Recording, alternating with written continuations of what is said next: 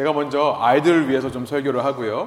그다음에 우리 아이들 좀 힘들 수 있으니까 끝나면 퇴장하고 나서 또 어른들에게 짧게 말씀 전하도록 하겠습니다.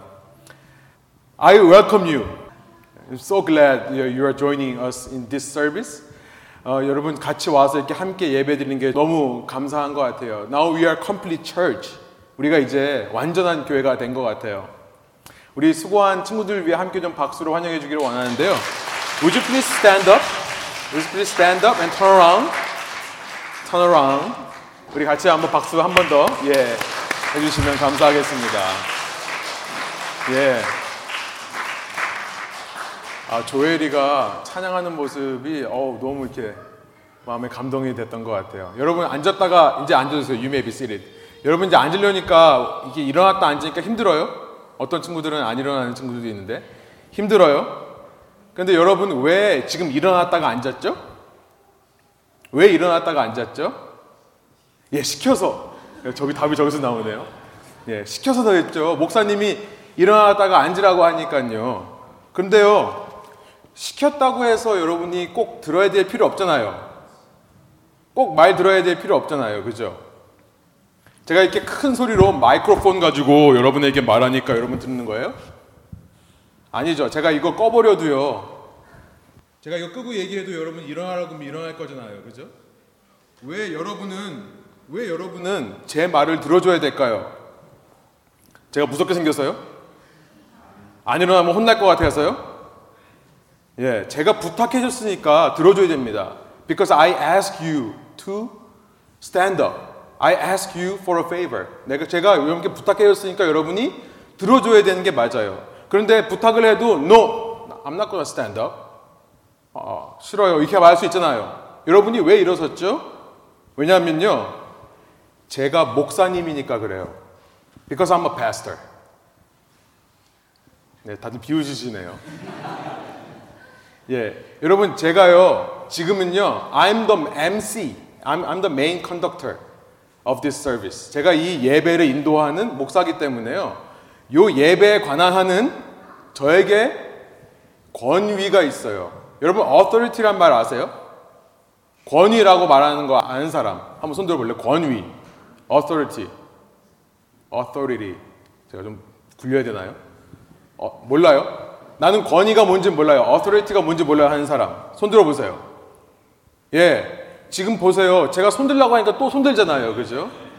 이게 제 권위예요. 여러분, 권위라고 하는 말은 뭐냐면 힘이에요. 힘. 힘인데 누군가가 저를 뭐를 하게끔 하는 힘을 가리켜서 권위라고 그래요. It's a power that moves you. Uh, it's a power that motivates you. It's power that make you do something.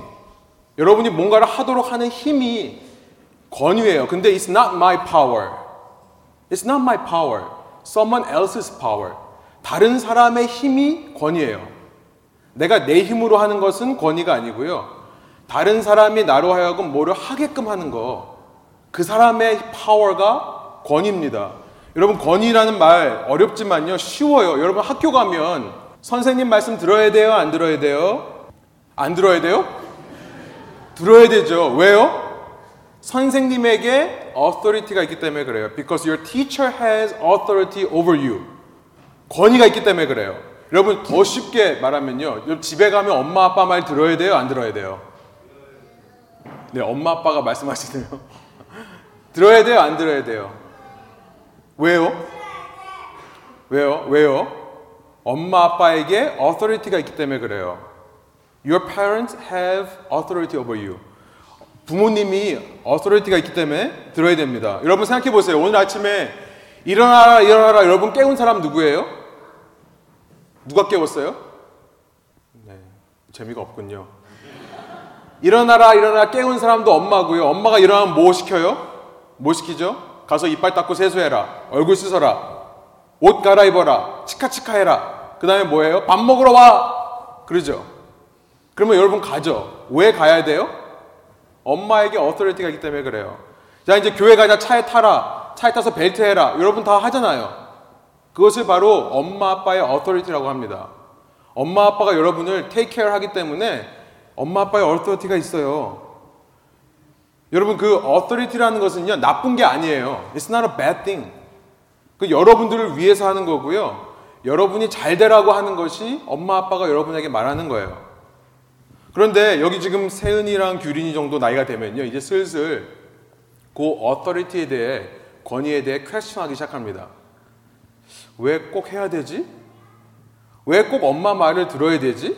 아, 난 이렇게 할 수 있는데 왜 꼭 엄마 아빠는 꼭 이렇게 내가 원하지 않는 걸 시킬까? 여러분 그래서 만약에 세은이하고 규린이는 안 그러겠지만 만약에 어, I'm not gonna listen to you anymore. 필요 없어요. 이제 나한테 말하지 마세요. 여러분 이렇게 여러분이 엄마 아빠의 authority를 없애버리면 어떤 일이 벌어지는 건지 아세요? 여러분 if you make someone's authority disappear 여러분이 어떤 사람의 권위를 없애면요 you are making that person disappear 그 사람이 없어지게 만드는 거예요. 그렇죠? 엄마 아빠 어, 더 이상 난 필요 없어요. 잔소리 하지 마세요. 나 혼자 할 수 있어요 라고 말하는 건 뭐냐면요. 이제 엄마 필요 없다고 얘기하는 거예요. 엄마 필요 없다고 말하는 사람이 착한 사람이에요? 나쁜 사람이에요? 착한 사람이에요? 나쁜 사람이에요? 괜찮은 사람이에요? 예, 나쁜 사람이죠. 나쁜 사람이에요. 여러분 제가 여러분에게 일어나라, 손 들어라, 여기 계신 분들한테 박수 쳐줘라, 그랬는데요. 어, 앞에서 뭐라고 하건 말건 난 상관없어요. I'm not gonna listen to you. 어, 일어나는 거 너무 힘들어요. I have a heavy butt. 일어나는 거 너무 힘들어요. Oh, my arms so heavy. 어, 손 들기 힘들어요. 여러분 그런 사람이 있다면요. 제가 아무리 부탁을 해도 말 안 듣는다면요. You are making my authority disappear. 여러분이 제 권위를 없어지게 하는 거고요. 그러면요. Then I should also disappear. 저도 없어져야 돼요. 그죠? 제가 마이크 끄고요. 저 집에 갈게요. 이런 일이 벌어지는 거예요. 여러분, 권위는요, 근데 재밌는 사실은 뭐냐면, 그래서 권위는요, 여러분이 세워주는 게 권위예요. 여러분이 말을 안 듣고 여러분이 인정을 안 해주면요, 권위는 없어집니다. 여러분, 인정이란 말 알아요? 인정이라는 말은 어그리한다. 아, 엄마 말이 맞다. 아빠 말이 맞다라고 말하는 것을 인정이라고 그래요. 여러분이 그 말을 인정을 해주지 않으면 권위가 안 서는 거예요. 여러분, 제가 이 앞에서 권위가 있는 이유는 뭔 줄 아세요? 너 말 안 들으면 혼낸다. 이래서 제가 무서워서가 아니죠. 여러분이 저를 아, 사랑하는 마음으로 That's my pastor. 사랑하는 마음으로 어, 패스터니까 말하면 들어줘야지. 여러분이 저를 인정해 줄 때, 어그리 해줄 때, 맞다라고 해줄 때, 그때 제 권위가 쓰는 거예요. 여러분 집에서 엄마 아빠도 마찬가지예요. 그렇죠? 엄마 아빠를 사랑하기 때문에 엄마 아빠가 너 안 하면 혼내? 조용히 안 해 너? 이래서가 아니라 엄마 아빠를 사랑하는 마음에 엄마 아빠 말을 들어주고 인정해 줄 때 엄마 아빠의 권위가 서는 거예요. 여러분 우리 하나님도 마찬가지예요. 하나님도 마찬가지라는 거예요. 하나님은요, 여러분을 이 땅에 태어나게 하신 분이세요. 아, 나는 엄마 아빠한테서 나왔는데요. 아니요, 그 엄마 아빠를 이 땅에 두신 분이 하나님이고요. 그 엄마 아빠가 결혼해서 여러분을 낳게 하셨어요. 하나님께서요. 그런 하나님이기 때문에 하나님을 무서워서가 아니라 하나님이 안 하면 너 혼내? 이래서가 아니라 그런 하나님이 고마워서 그런 하나님이 사랑해서 그 하나님의 말씀을 들어줄 때 하나님의 권위가 서는 거예요. 무슨 말인지 도대체 알아듣는 거예요? 그러지 않고요. 난 하나님이고 뭐고 필요 없어요. I don't need God anymore. I'm not gonna listen to you anymore. 전 하나님이 필요 없어요. 라고 말하는 사람은요. 하나님의 권위를 무시하는 게 아니라 하나님이라는 사람을 disappear하게 하는, 하는 사람이에요. 하나님 보고 없어지라고 하는 것과 똑같은 사람이라는 거예요. 여러분, 그러니까 여러분이 하나님의 authority를 인정하며 살기 바랍니다. 여러분이 하나님의 authority를 인정하며 살기를 바래요. 어떻게 그렇게 해요? 하나님 말씀에 이런 말씀이 있어요. 로마서라고 하는 책이 있는데요. 13장 1절부터 2절에 보면 하나님의 말씀에 이런 말씀이 있어요. 모든 사람의 authority는 하나님으로부터 나온 거다. 그러니까 모든 사람의 authority를 세워줄 때 그 사람이 하나님을 높이는 사람이고 그 authority를 disappear, 난 필요 없어라고 하는 사람은 하나님을 없어지라고 하는 것과 똑같다라는 말이 있어요. 예수님께 모든 하늘과 땅의 모든 authority가 있다라고 예수님께서 말씀하셨습니다. 그러니까 여러분이 하나님의 authority를 인정해 주는 방법이 뭔지 아세요? 여러분 부모님의 말씀을 잘 듣고요. 부모님의 authority를 인정해 주면요. 그 authority를 가지고 계신 예수님을 높여 드리는 거예요. 여러분이 학교에서 선생님 말씀을 잘 들으면요. 선생님의 authority를 올려 주면 그것이 하나님의 authority를 인정하는 거고요. 여러분이 집에서 학교에서만 말 잘 들으면 안 되죠. 교회 와서도 선생님들의 말씀, 또 목회자, 목사님의 말씀 잘 들으면 그것이 하나님의 authority를 세우는 거라는 것을 어, 성경에서 말씀하시는 거예요. 그런데 누구보다 우리는요 예수님의 authority를 세워줘야 돼요. 누구의 authority를 세워주라고요? 예, 한번 크게 한번 얘기해 보세요. 누구의 authority를 세워주라고요? 누구의 말을 제일 잘 들으라고요? 예수님. 예, 그러면 됐습니다. 우리 함께 기도할까요? 네, 저희가 함께 기도하겠습니다. 하나님, 우리 아이들에게 이곳에 있는 친구들에게 함께 해주시고 어떤 상황 속에서도 예수님의 말씀을 맞다라고 얘기하고 예수님의 권위를 세워주고 예수님을 인정할 수 있는 우리 친구들 될 수 있도록 함께 해주세요.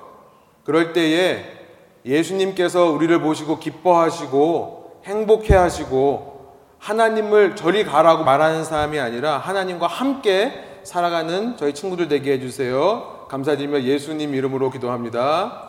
아멘. 네. 함께 이제 예, 편하게 예, 퇴장하시고요. 우리 남은, 남은 분들은 잠깐 일어나셔서 하나님의 말씀을 좀 읽고요. 제가 아주 짧게 말씀 나누고 마무리하겠습니다. 어, 오늘 말씀은 마태복음 계속해서 보고 있는 21장의 말씀인데요. 23절부터 32절의 말씀입니다. 어, 저희와 여러분 한 절씩 번갈아 가면서 읽고 마지막 절 함께 읽겠습니다. 제가 마태복음 21장 23절의 말씀을 읽겠습니다. 예수께서 성전에 들어가 가르치실 때 대제사장들과 백성의 장로들이 나와 이르되 내가 무슨 권위로 이런 일을 하느냐 또 누가 이 권위를 주었느냐 예수께서 대답하시되 나도 한 말을 너희에게 물으니 너희가 대답하면 나도 무슨 권위로 이런 일을 하는지 이르리라 요한의 세례가 어디로부터 왔느냐? 하늘로부터냐? 사람으로부터냐? 그들이 서로 의논하여 이르되 만일 하늘로부터라 하면 어찌하여 그를 믿지 아니하였느냐 할 것이요 만일 사람으로부터라 하면 모든 사람이 요한을 백성이 무섭다 하여 예수께 대답하여 이르되 우리가 알지 못하노라 하니 예수께서 이르시되 나도 무슨 권위로 이런 일을 하는지 너에게 이르지 아니하리라 그러나 너희 생각에는 어떠하냐 어떤 사람에게 두 아들이 있는데 마다들에게 가서 이르되 예 오늘 포도원에 가서 일하라 하니 대답하여 이르되 아버지 가겠나이다 하더니 가지 아니하고 둘째 아들에게 가서 또 그와 같이 말하니 대답하여 이르되 실소이다 하였다가 그 후에 뉘우치고 갔으니 그 둘 중에 누가 아버지의 뜻대로 하였느냐? 이르되 둘째 아들이니이다. 예수께서 그들에게 이르시되 내가 진실로 너에게 이르노니 세리들과 창녀들이 너희보다 먼저 하나님의 나라에 들어가리라 요한의 의의 도로 너희에게 왔거늘 너희는 그를 믿지 아니하였으되 세리와 청년은 믿었으며 너희는 이것을 보고도 끝내 뉘우쳐 믿지 아니하였도다. 아멘. 함께 앉으셔서 말씀 나누겠습니다. 어, 지난 19세기 말부터 20세기까지의 세상을 가리켜서 세상 사람들은 어, post modernity, 탈근대화의 시대다, post modern 시대다라고 얘기를 합니다. 그 post modern 시대의 가장 두드러진 특징 중에 하나는요, 탈 권위입니다. 권위에 대한 저항이 있는 시대예요. 누구든지 이것이 옳다라고 말하면요, 그것을 권위적으로 받아들이고요, 그 권위에 복종하지 않는 것이 이 시대의 모습입니다. 우리가 살고 있는 이 21세기도 이러한 흐름 속에서 계속해서 흘러져 내려오는 이런 탈권위, 권위에 대한 부정의 분위기가 많이 있습니다. 이제 후대 사람들이 지금 우리가 살고 있는 이 시대를 객관적으로 평가하겠지만요. 우리가 사는 이 시대의 권위라고 하는 단어는요, 더 이상 긍정적인 마음으로, 긍정적인 느낌으로 다가오지를 않습니다. 그렇죠. 어터리티라고 하면요, 부정적으로 들리고요. authority, 권위라고 하면 권위에 대한 상처라는 단어가 함께 떠오르는 것만 봐도 이 시대가 얼마나 반권위적으로 흘러가고 있는가, 탈권위적으로 흘러가고 있는가를 알 수 있습니다. 그런데요, 이 권위에 대한 부정은요, 이 시대만의 특징이 아닙니다. 단지 이 시대가 권위에 대한 부정이 더 극대화, 더 maximize 된 것 뿐이죠. 타락한 인간의 마음 속에는 언제나 권위에 대한, 어서리티에 대한 부정적인 마음이 있어 왔고요. 인류의 역사를 가만 보면 늘 쿠데타와 늘 혁명이 있어 왔죠. 고대로부터 그런 투쟁, 인간의 기존 어서리티를 향한 투쟁은요, 모든 문학의 좋은 소재가 되어 왔습니다. 예수님께서 이 땅에 계셨던 그 주후 1세기, 그때 유대인들의 삶 역시 권위에 대한 부정과 권위에 대한 상처로 가득했던 삶이었습니다. 왜냐하면 당시 유대인들은 로마라고 하는 로먼 엠파이어라고 하는 로마 왕국의 식민지로 살았기 때문에 그렇습니다.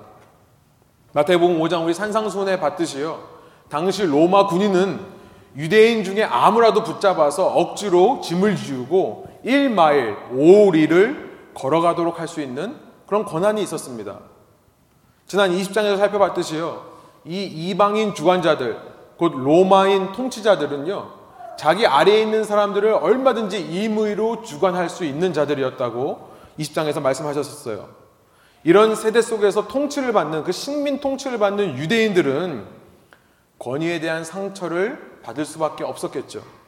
그리고 권위에 대해 예민할 수밖에 없습니다. 실은 유대인들의 삶을 보면요, 역사를 보면 유대인들은 항상 그런 삶을 살아왔어요. 우리 한국이랑 너무 비슷한 것 같아요. 자체에 힘이 없기 때문에 늘 주변 강대국에 의해서 점령당하고 포로 생활을 하고 침략을 당하는 그런 삶을 살아왔습니다. 그렇게 외부로부터 강한 권세가, 권위가 주어지다 보니까 내부적으로 굉장히 권위에 대한 상처가 있었고 권위에 대해 예민하게 반응했던 것이 이스라엘의 모습인 것 같아요. 그래서 그런지 유대인들은요, 당시 로마 황제에 복종하지를 않았습니다. 자기들을 다스리던 그 로마 황제를 굉장히 깔봤고요. 우리나라가 일본 식민지 통치 아래서 일본 사람들을 우습게 여기고 깔봤듯이요. 지키지를 않았습니다. 필요에 의해서 로마의 법들을 지키긴 했지만 유대인들은 로마의 법하고는 다른 삶을 살았던 사람들이에요. 그렇게 외부로부터 주어지는 권위를 무시할수록 여러분 사람은요. 내부의 권위를 확실하게 세우게 됩니다. 그러니까 쉽게 말하면 이런 거예요. 권위에 대한 열등감, 권위에 대한 상처가 있는 사람들일수록 권위적이 되는 거예요. 그렇습니다. 유대인들은요, 그렇게 자신들의 정체성을 유지하고 있는 이 제사 제도를 이끄는 대제사장, 대제사장들의 말이라면 깜빡 죽었었습니다. 외부로부터의 권위를 인정하지 않다 보니까 내부로부터의 권위를 자꾸 세우는 거예요. 대제사장 말씀이라고 하면 하나님 말씀이라고 생각을 했던 거예요. 그 백성들의 장로라고 하는 지도자들이 있습니다. 이 장로들이 모여 있는 산헤드린 공회라는 게 있어요. 그 공회의 결정이라면 하나님의 말씀인 것처럼 따랐던 거예요. 이 종교인들을 대표하는 대제사장, 백성을 대표하는 장로들, 이 대제사장과 장로의 무리가 예수님께 찾아와서 이제 23절에 묻는 겁니다. 네가 도대체 무슨 권위로 이런 일을 하느냐? 우리가 지금까지 봐왔듯이 예루살렘에 들어오신 예수님은요, 그 성전 안에서 비둘기 팔고 짐승을 파는 사람들의 그 짐승들을 다 쫓으시고요. 돈 바꾸는 자들의 상을 엎으셨습니다. 네가 도대체 무슨 권위로 이렇게 하느냐? 예수님을 향해 수많은 무리가 저는 다윗의 후손이고 메시아다라고 외쳤습니다. 네가 무슨 권위로 백성들에게서 이런 이야기를 듣느냐? 묻는 거예요. 그렇게 묻는 종교 지도자들, 그 당시 백성의 지도자들에게 예수님은요, 그들이 대답할 수 없는 질문을 하십니다. 말문을 막으시는 거예요. 세례 요한의 세례를 주는 권위가 하늘로부터 왔었냐 아니면 사람에게서 왔었냐 라는 질문을 하세요. 당시에 이제 6월절 명절을 맞아서 예루살렘에 수많은 유대인들이 모여 있었습니다. 그 수많은 무리들 앞에서 이 종교 지도자들이요. 그 공식적인 자리에서 아 세례 요한은 하늘로부터 왔다라고 말해버리면요. 그러면 종교 지도자들인 그들이 왜 세례 요한의 말을 믿지 않았는가라는 질문이 생기겠죠. 왜 그 세례 요한이라는 사람이 잡혀 죽을 때 종교 지도자였던 그 대제사장들은 침묵하고 있었는가? 그 종교 지도자들의 체면이 땅에 떨어지는 일이 생겨납니다. 반대로 아, 그 세례 요한은 사람으로부터 왔다라고 말을 하면요. 그 세례 요한을 선지자로 하나님께서 보내신 하나님의 이 마우스피스, 하나님의 입이죠. 하나님의 대언자, 선지자로 믿었던 백성들이요. 어떻게 생각하겠습니까? 당신은 그가 사람으로부터 왔다고 생각하느냐? 우리는 하나님으로부터 왔다고 믿는데 우리의 지도자인 당신은 사람으로부터 왔다고 생각하느냐? 이 백성의 지도자들이요. 백성의 신뢰를 잃게 될 것이 뻔했어요. 백성의 지도자들의 체면이 땅에 떨어지게 되는 것입니다. 이래도 땅에 떨어지고 저에도 떨어지는 체면. 그러니까 이렇게 곤란한 상황에서 이들은요, 대제사장들과 장로들은요, 오늘날 정치인들이 즐겨 쓰는 수법을 씁니다. 잘 모르겠습니다. 세례 요한이 누구였는지 기억이 나지 않습니다. 예수님께서는 그들의 대답에 대해 이제 28절부터요, 22장 14절까지 세 개의 비유 말씀을 하십니다. 이 세 가지 비유를 말씀하시는데 세 가지 비유 모두 공통적으로 당시 그 종교 지도자들과 백성의 지도자들이었던 사람들이 얼마나 하나님의 말씀을 무시하고 하나님의 부르심에 순종하지 않았는가를 드러내는 비유의 말씀이에요. 그래서 그들이 한때는 하나님의 백성인 자들이었지만 그 하나님과의 언약을 잃어버린 자들이 되었다. 그것을 공통적으로 말씀하시는 비유입니다. 그 결과 놀랍게도 예수님의 비유가 다 그렇죠. 반전이 있습니다. 놀랍게도 당시 그 백성들의 기준으로 보기에는 좀 한심한 인간들, 그 죄인들과 세리와 창녀 같은 사람들이 하나님의 백성으로 부르심을 받더라 라고 하는 그 메시지가 공통적으로 들어 있습니다. 그 첫 번째가 오늘 살펴보려고 하는 두 아들의 비유인데요. 여러분 두 아들이 있습니다. 아버지가 포도원으로 가라고 하는데 한 아들은 네! 라고 얘기를 합니다. 또한 아들은 싫어요! 라고 얘기를 해요. 우리가 보기에, 겉으로 보기에 누가 더 나은 아들입니까? 당연히 예 라고 하는 아들이 더 나아 보입니다. 누가 봐도 아버지를 사랑하는 것 같고, 누가 봐도 아버지의 말씀을 귀하게 여기는 사람인 것 같고, 아버지의 아들다운 사람이라 하면 그 아들이에요. 그런데 예수님의 비유에서 반전이 있죠.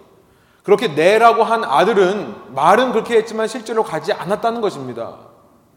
오히려 아버지 말에 반감을 가지고 오기를 부리면서 싫어요. 내가 왜 가야 돼요?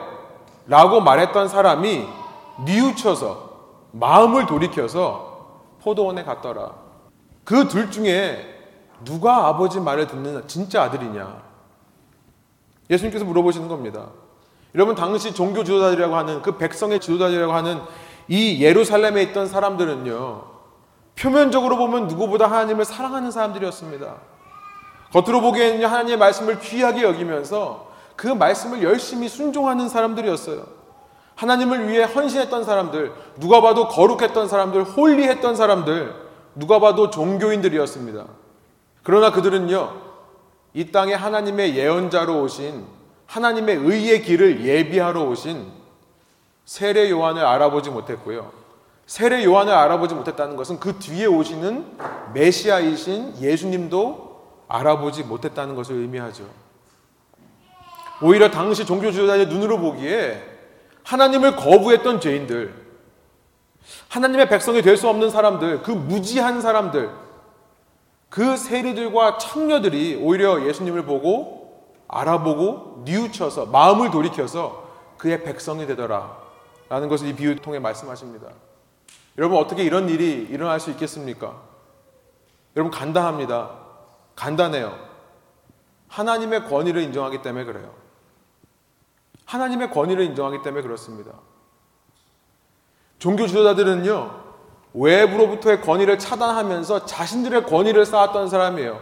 자신의 권위가 쌓아져 있기 때문에 다른 사람에 대한 권위에 순종을 하지 못하죠. 그러나 세리와 창녀 같은 사람들은 어떤 사람입니까? 당시 사회에서 보기에 밑바닥에도 그렇게 밑바닥에 있을 수 없는 사람들. 건물로 말하면 1층 맨 아래층에 있는 사람들이에요.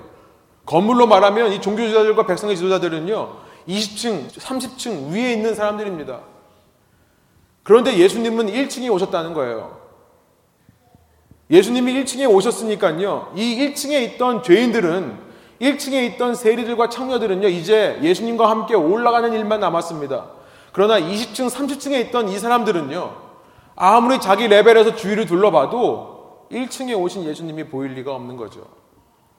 권위에 대한 불순종. 내가 높아진 만큼 내려가지를 못하는 거예요.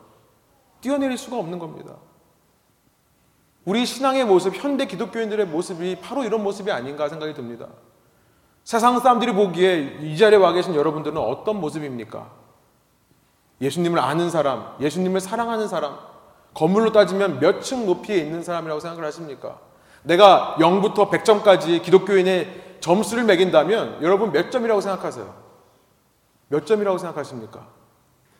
예수님은요, 0점짜리, 빵점짜리를 위해 왔다는 거예요. 제가 만약에 내가 나는 그래도 한 50점은 되지 않을까? 그래도 좀 뭐 above average니까 60점은 되지 않을까? 여러분 60층에 있는 겁니다. 50층에 있는 거예요. 예수님께서 계속해서 우리 반복해서 말씀하시는 것이 뭡니까? 기독교라는 종교는 강자의 종교가 아니다. 위에 높이 올라가는 사람의 종교가 아니라는 것을 말씀하세요. 기독교는요, 먼저 된 자가 나중되는 종교고요, 나중된 자가 먼저 될 수 있는 종교다. 너희 중에 누구든지 으뜸이 되고자 하면 크고자 하면 섬겨야 되고 으뜸이 되고자 하면 종이 되어야 된다. 그 말씀을 계속해서 하셨습니다. 스스로 높아진 사람은요 내려가기가 너무 어려운 거예요.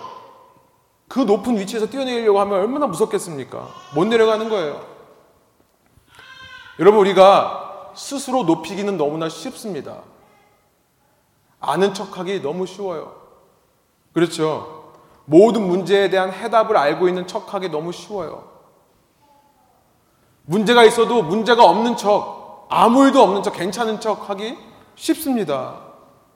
그러나 기독교에서 말씀하시는 거는요, 올라가지 말라는 거예요. 낮아지라는 거예요. 끊임없이 낮아져야 된다. 그래야 낮은 곳에 임하신 예수님을 만날 수 있게 된다. 계속해서 나는 소망이 없고, 나는 할 수 없고, 나는 모자라고, 나는 연약하다고 인정하면서 그렇게 심령이 가난한 곳으로 내려가게 되는 것. 그래야만 심령이 가난한 자들이 천국을 소유할 수 있게 된다고 말씀하시는 것이 마태복음 5장 3절의 말씀인 것입니다. 그것이 기독교 신앙이라는 거예요. 여러분, 그러므로 우리가 낮아지기 위해서요, 우리가 예수님의 권위를 인정하고요, 나의 권위를 벗어버리고 이 권위를 부정하는 세대 속에서 주님의 말씀에 순종하기 위해서 필요한 것은 무엇이겠습니까? 여러분 그 말씀을 지적으로만 동의하는 것이 아니에요. 실제 삶에서 내가 그 말씀을 얼마나 이루고 사는가를 늘 점검하는 것이 필요합니다. 여러분 종교주자들의 문제가 뭡니까? 하나님의 말씀을 가지고 자신들이 올라가는 계단으로 삼았던 거예요. 나는 말씀 이만큼 안다. 나는 말씀 이만큼 연구했다. 그걸 가지고 올라간 겁니다. 그러나 실제 기독교의 삶은 뭐냐면 말씀을 가지고 삶의 밑바닥으로 내려가는 거예요. 내 삶의 밑바닥에서부터 그 말씀을 내가 이루기 위해 그 말씀을 지키며 살기 위해 몸부림치는 것이 기독교 신앙이라는 것입니다. 입으로만 아멘 하는 것이 아닙니다. 말로만 아멘 하는 것이 아니에요. 내 삶에서 나의 행동으로 아멘 하는 것입니다. 예수님이 내 삶의 유일한 왕이시고 주님이심을 매 순간 인정하면서 그렇게 낮아지는 사람, 내 삶의 낮은 곳으로 말씀을 가지고 가서 거기서 씨름하는 사람, 여러분 그런 사람이어야 하나님의 천국 그 통치, 하늘 통치로 들어가게 되는 것이 기독교 신앙이라는 것입니다. 그래서 마태복음 7장에 보면요. 나더러 주여 주여 하는 사람만이 아니라 말씀을 듣고 그 말씀대로 행하는 자라야 천국에 들어가리라 말씀하는 거예요. 여러분 이 말씀을 통해 우리가 한 가지 기억하기를 원합니다. 여러분, 말씀에 대한 지식이 느는 것과 여러분이 신앙이 성숙한 것과는 정비례하는 관계에 있지 않다는 것을 기억하시기 바랍니다. 정비례하지 않다는 거예요. 여러분, 우리는요, 말씀을 듣고요, 혹은 말씀을 읽고, 내가 이 말씀을 통해 얼마나 몰랐던 것을 깨닫게 되는가, 내가 이 말씀을 통해 얼마나 새로운 지식을 얻게 되는가를 가지고 말씀의 은혜를 받았다. 말씀의 그 능력을 받았다라고 착각하는 것 같습니다. 아니요. 내가 듣고 깨달은 말씀을 내가 내 삶에서 얼마나 실천하는가. 내가 들려진 말씀을 내 삶에서 얼마나 이루려고 노력을 하는가 그것 사실이 중요하다는 거예요. 여러분 그러기 위해서 우리는 우리의 권위를 벗어버려야 됩니다. 내 속에 있는 이 권위를 벗어버리고요. 하나님 말씀에 낮아지기까지 순종하는 모습이 있을 때 그래야 낮은 자의 하나님이 체험된다는 거예요. 여러분 기독교의 말씀이라고 하는 것은요. 단순한 지식이 아니라는 것을 기억하시기 바랍니다. 여러분 말씀이라고 하는 것은 저 성경책을 가지고서 말씀이라고 하는 게 아니에요. 기독교에서 말씀이라고 하는 것은요. 사람입니다. 이것을 기억하시기 바래요. 기독교의 말씀은 사람이에요. 누굽니까? 이 땅에 사람의 모습으로 오신 예수 그리스도가 바로 말씀입니다. 그래서 요한복음 1장 14절은요. 말씀이 육신이 되어 이 땅에 오셨다라고 말씀을 하고 있어요. 성화되는 말씀이라는 거예요. 성육되는 말씀이라는 겁니다. 인카네이션. 삶으로 이루어지는 말씀. 인간의 행동으로 나타나는 말씀. 그것이 우리가 믿는 말씀이라는 거예요. 여러분 우리는요. 말씀의 지식을 쌓아서 축적해 놓는 accumulate 해 놓는 사람들이 아닙니다. 우리는 말씀이신 예수를 흉내내며 따라 사는 emulate 하는 사람들인 줄 믿습니다. accumulate 하는 게 아니라 emulate 하는 겁니다. 그 예수님처럼 살아보려고 노력하는 사람들이에요. 여러분, 우리에게 말씀에 갈급함이 있다고 얘기를 해요. 이게 무슨 의미입니까? 지적인 만족을 가지고 말씀에 대한 갈급함이라고 말하는 것은 아닙니까? 아니면 정말 내가 예수님처럼 닮고 싶어서 내 성품이 예수님처럼 되고 싶어서 말씀에 대한 갈급함이 있다고 얘기하는 겁니까? 말씀을 지식으로 알 때는 전자겠죠. 지적으로 채워지기만 하면 만족하는 거죠. 그러나 말씀을 예수님으로 인식한다면 말씀에 대한 갈급함이 있다는 것은 주님의 성품을 닮아가는 것을 말한다는 것을 우리가 깨닫게 되는 것입니다. 말씀으로 은혜 받았다고 얘기를 하는데요. 무슨 뜻으로 말씀하시는 겁니까? 어떤 말씀을 듣고 새로운 깨달음이 있을 때 말씀에 은혜 받았다고 하는 겁니까? 아니면 우리가 다 알고 있는 말씀, 뭐 다 알고 있는 얘기를 저렇게 떨고 있나 싶은 그 말씀이라 하더라도 그 말씀이 실제 내 삶에서 적용되고 변화되는 것을 체험해서 아, 주님께서 살아계시구나 하는 감격이 회복이 되었을 때 그때 말씀에 은혜가 있다고 얘기를 하시는 겁니까? 여러분, 저는요, 신앙을 배울 때 말씀을 듣는 태도에 대해 배울 때 저는 그렇게 배웠습니다. 지적으로 만족되고 지적으로 채워져야만 은혜가 있는 것이 아니라 정말 수많은 말씀 중에 단 한마디라도 그 말씀을 붙잡고 씨름하는 것. 여러분 요즘 세상은요. 세상에 가면 너무 좋은 말씀 많이 있죠. 정말 위대한 설교자들도 많이 있고요. 참 부러운 설교자들 많이 있습니다. 그런데 그런 데서 우리가 말씀을 듣고 깨달을 때 그것이 말씀의 은혜가 있는 것이 아니라요. 저같이 부족한 사람이라 할지라도요. 횡설수설하고 무슨 말 하는지 모르는 사람이라 할지라도 한 단어라도 붙잡고 그 단어를 내 삶에 이루기 위해 스트럭을 할 때 그때 말씀에 은혜가 있다는 것을 저는 믿습니다. 여러분 결국 현대 기독교인들이 더 비판적이 돼 가고요. 현대 기독교인들이 더 누군가를 용납하지 못하고 더 삶에 여유가 없는 이유가 무엇이겠습니까? 바로 하나님 사랑과 이웃 사랑이라고 하는 이 성경의 모든 메시지들을 그 말씀을 지식으로만 알았지. 실제 내 삶에서 내 권위를 굴복시키는 그래서 하나님을 더 사랑하고 이웃을 사랑하려고 하는 그 말씀으로 그 예수 그리스도 닮은 모습으로 인식하지는 못했기 때문에 그런 것이 아닙니까?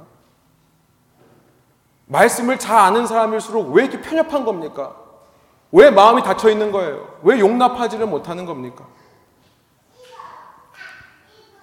아무리 말씀하셔도 결국 내 삶의 주인은 나고요. 내 삶의 권위자는 나고 하나님을 아는 지식은 오히려 내 그 권위를 세워주는데 이용할 어떤 스펙이 지나지 않는다면 여러분 하나님의 말씀을 아무리 알아도요 내 삶을 굴복시키는 권위로 인정하지는 못하는 겁니다. 말씀을 대하는 태도를 보면 여러분 그 사람의 모든 것이 드러난다고 저는 생각합니다. 소원하옵기로는 하나님의 권위를 진정으로 여러분께서 인정하신다면요 이 권위를 부정하고 있는 세상 속에서 또 나 외에 다른 권위를 인정하지 못하는 나의 이 악한 죄성 앞에서요. 다시 한번 우리 수준을 세리와 창녀 수준으로 낮추는 저와 여러분 되기를 원합니다. 심령이 가난해지시는 저와 여러분 되기를 원해요. 다시 한번 그 죄인의 자리에 가서 아 내가 죄인이었구나. 나는 참 이렇게 부족한 사람이라는 사실을 깨닫는 저와 여러분 되기를 원합니다. 그래서 한마디 주님의 말씀이라도 우리가 그냥 지나치지 않고요. 아는 거니까 넘기고 그래서 하는 것이 아니라요. 그 한마디의 주님의 말씀이라도 나를 변화시킬 수 있는 권위의 말씀으로 받아들이며 그 말씀으로 예수님을 닮아가는 실제 삶의 변화를 이루어 가시는 저 여러분 되시기를 소원합니다. 함께 기도하시겠습니다.